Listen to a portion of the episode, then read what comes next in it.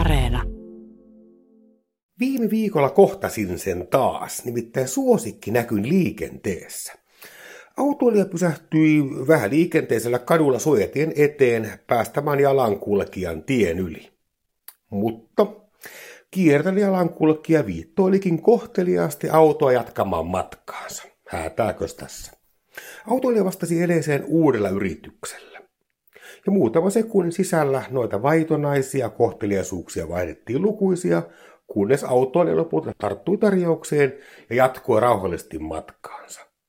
Tapahtumasarja on suomalaisinta liikennekulttuuria parhaimmillaan. Itse vietän elämästäni verrattain paljon pyörien päällä. Normaalin työviikon aikana ajelen päivittäin henkilöautolla tai polkupyörällä. Ja käytän raitiovaunua, bussia sekä taksia. Ja toisinaan vuokraan jopa sellaisen kännykällä käynnistyvän sähköpotkulaudan. Ajelussani korostuu kaksi ääripäätä. Liikkuminen Helsingin ydinkeskustassa ja itäsuomalaisissa pikkukaupungeissa. Ja eniten penkki kuluu valtateillä noiden paikkojen välillä. Vuosittain ajan sellaiset kolmekymmentätuhatta kilometriä ja joukkoliikenne siihen päälle. Eli ammattilaisen lukemiin en toki pääse. Silti väitän kokemuspohjaisesti, että Suomessa on siisti, jouheva, kohtelias ja kaikin puolin vähätörkkyinen liikennekulttuuri. Tämä näkyy muun muassa siinä, että meillä ajetaan maailman vähälommoisimmilla autoilla. Ja meillä käytetään äänitorvea vain pakottavista syistä. Kaistaa vaihtavalle kanssaautoilijalle annetaan heti tilaa, koska niin me saamme sitä sitten kohta itsekin. Myös tutkimusten valossa meikäläinen liikennekulttuuri on varsin mallikelpoista.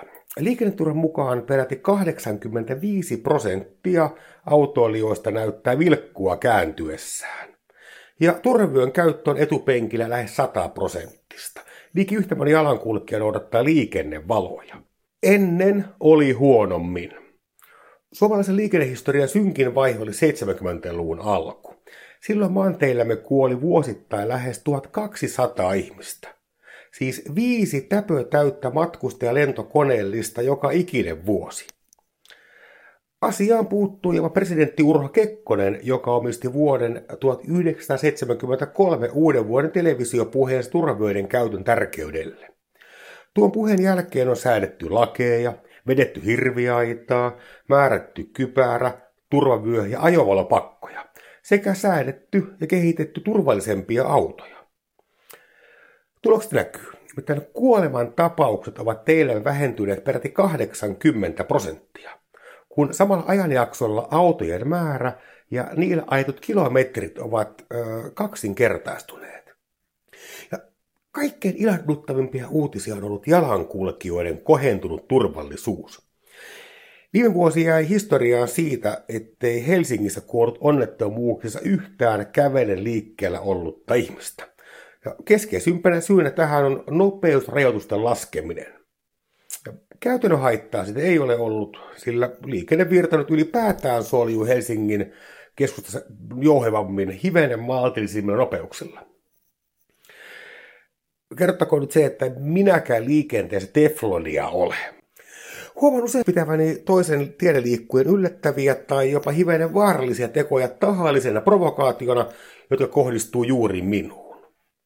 Omat virheeni vastaavasti ovat tietenkin harmittomia pikkuvahinkoja, joihin kohdistuva äkäistä reagointia suuresti kummastelen. Itse ärsyttää myös taipumukseni luokitella toinen tiellä liikkuja osaksi jotain hyvin stereotyyppistä ryhmää, vaikka oikeasti en tiedä hänestä yhtään mitään. Sosiaalisen median postauksessa näkee ikävän paljon juuri tämän tyyppistä toisen ihmisen epäinhimillistämistä lokeroinnin kautta. Hänestä tehdään vain viiteryhmänsä jäsen, jonka kautta motiivien kyseenalaistaminen helpottuu. Ja nettikeskustelulla ja liikennekäyttäytymisellä muutenkin aika paljon yhteistä. Kun kommunikaatio on nimetöntä, emmekä pääse puhumaan kasvotusten, jää meiltä hillitön määrä hienosyisiä, mutta tärkeitä viestejä huomaamatta. Onko toinen ihminen aidon hyvän tahtoinen, vaan vinoileeko hän sittenkin? Kun emme tiedä, tulkitsemme herkästi toisen toimintaa pahansuovasti ja vastaan pikastuksissamme sen mukaisesti, johon toinen toki vastaa samalla mitalla. Meidän kaikkien onneksi niin nettitrollit kuin turpourpot ovat lopulta pienen pieni vähemmistö.